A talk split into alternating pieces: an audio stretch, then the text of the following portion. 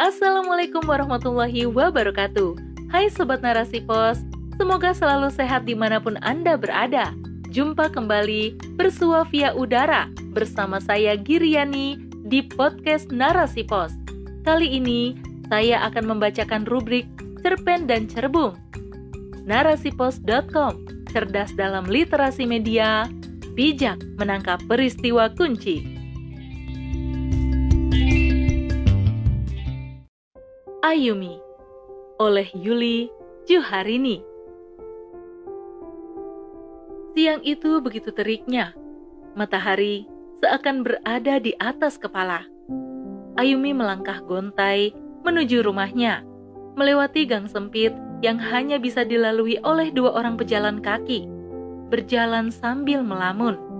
Beberapa kali kaki Ayumi terantuk batu yang tidak terlalu besar yang ada di gang itu. Baru pulang, Neng? Sapa seorang ibu yang berpapasan dengannya. Iya, Bu, jawab Ayumi.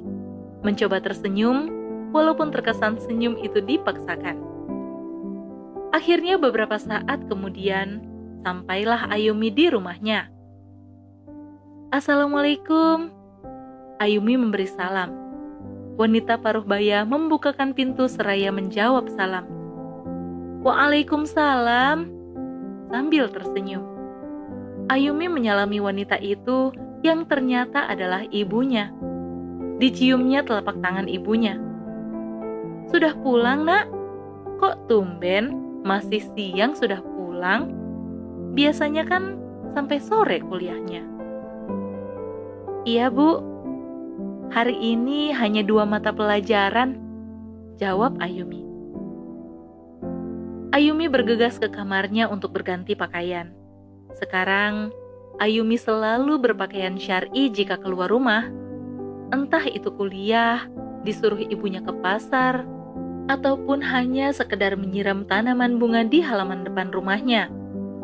Dan itu dilakukannya belum lama, sekitar dua bulan sejak kedua orang tuanya diajak ngaji oleh tetangga sebelah rumahnya yang baru pindah. Ayumi seperti kebanyakan gadis belia lainnya, suka sekali memakai celana jeans ditambah t-shirt jika kuliah, dipadu padan dengan sepatu kanvas serta backpack yang selalu setia menggelayut manja di punggungnya. Rambutnya yang sebahu dibiarkan terurai tanpa hiasan apa pun. Tapi itu dulu, ketika Ayumi belum mengenal sosok wanita muslimah yang menjadi tetangga barunya. Ya, tetangga baru Ayumilah yang telah memberitahu tentang bagaimana cara seorang muslimah berpakaian jika hendak keluar rumah. Dengan sabar, Mbak Maryam, tetangga baru Ayumi itu, memberi penjelasan kepada Ayumi tentang berbagai macam hal yang berkaitan dengan Islam.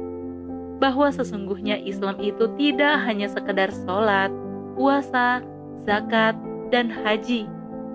Semua kehidupan di dunia ini diatur dalam Islam, termasuk cara berpakaian. Tidak berbeda dengan Ayumi, penampilan kedua orang tuanya sekarang lebih islami. Memang, Ayumi terlahir di keluarga muslim, namun selama ini tidak mengenal Islam dengan baik, bahkan benar-benar jauh dari Islam. Bersyukur ada tetangga baru yang selalu setia menyambangi keluarga Ayumi sekaligus memberi pemahaman yang benar tentang Islam. Bagi Ayumi dan kedua orang tuanya, kedatangan tetangga baru di sebelah rumahnya itu merupakan berkah tersendiri. Kehidupan yang dirasakan oleh mereka dari hari ke hari makin tenang, jauh dari kehidupan sebelumnya. Ternyata benar, jika mengkaji Islam dengan benar, maka Allah Subhanahu wa Ta'ala akan memberikan ketenangan hidup yang selama ini tidak mereka rasakan. Namun, hanya satu yang menjadi ganjalan di hati Ayumi, yaitu tentang pacaran. Selama ini, Ayumi menjalin kasih dengan seorang pria, teman satu kampus yang bernama Nyoman. Menurut Ayumi, Nyoman itu baik, tampan, juga sangat perhatian padanya. Kedua orang tua Ayumi pun sudah mengetahui hubungan mereka, dan selama ini tidak ada masalah. Dan keduanya pun berencana untuk menikah dalam waktu dekat. Walaupun mereka tahu akan menabrak rambu-rambu perbedaan di antara mereka. Beberapa kali Ayumi menghela nafas seraya membolak-balikan halaman buku yang dipegangnya. Ayumi merasa berat untuk memutuskan hubungannya dengan Nyoman, pria tampan dan baik hati yang sudah mencuri hati Ayumi. Kedua orang tuanya pun sudah mendesaknya terus agar Ayumi putus dengan Nyoman. Hal itu dilakukan setelah mereka paham bahwa pacaran dengan sesama Muslim saja dilarang dalam Islam, apalagi dengan yang non-Muslim. Nyoman itu berasal dari Bali dan dia beragama Hindu. Ayumi bergidik ketika dia membayangkan akan hidup bersama dengan orang yang berbeda keyakinan. Ayumi masih ingat betul penjelasan yang diberikan oleh Mbak Maryam. Waktu itu, Mbak Maryam membahas tentang surah Al-Baqarah ayat 221 yang isinya, Dan janganlah kamu nikahi perempuan musyrik sebelum mereka beriman. Sungguh, hamba sahaya perempuan yang beriman lebih baik daripada perempuan musyrik, meskipun dia menarik hatimu.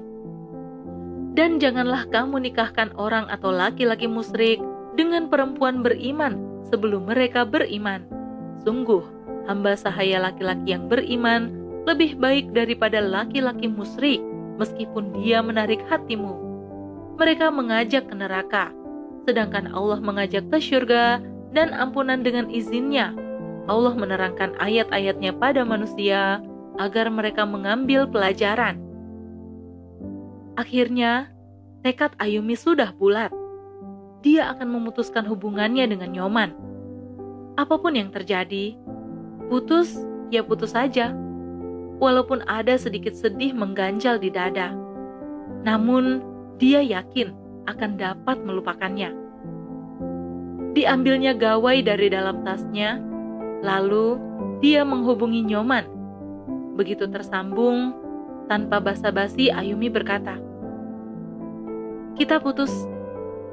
Dan tanpa basa-basi pula, Ayumi mematikan gawainya. Ada kelegaan yang merasuk ke dalam dada Ayumi setelah melakukan hal itu.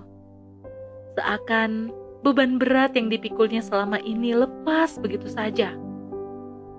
Mulai saat ini, Ayumi tak ingin pacaran lagi.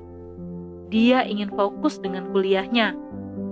Ayumi yakin suatu hari pasti Allah Subhanahu wa Ta'ala akan memberikan jodoh terbaik. Ayumi pun yakin bahwa di suatu tempat, entah di mana, pasti ada seseorang yang diciptakan untuk dirinya.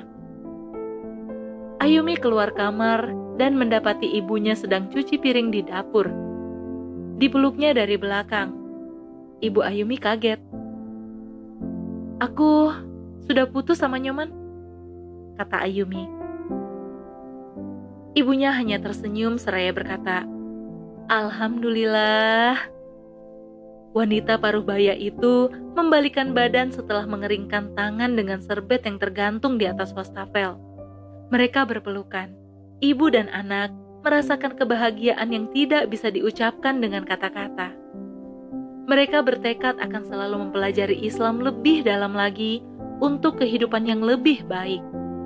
Mereka menyadari sepenuhnya bahwa cinta pada Allah Subhanahu wa Ta'ala haruslah lebih besar daripada cinta pada makhluknya, apalagi cinta pada orang yang berbeda akidah.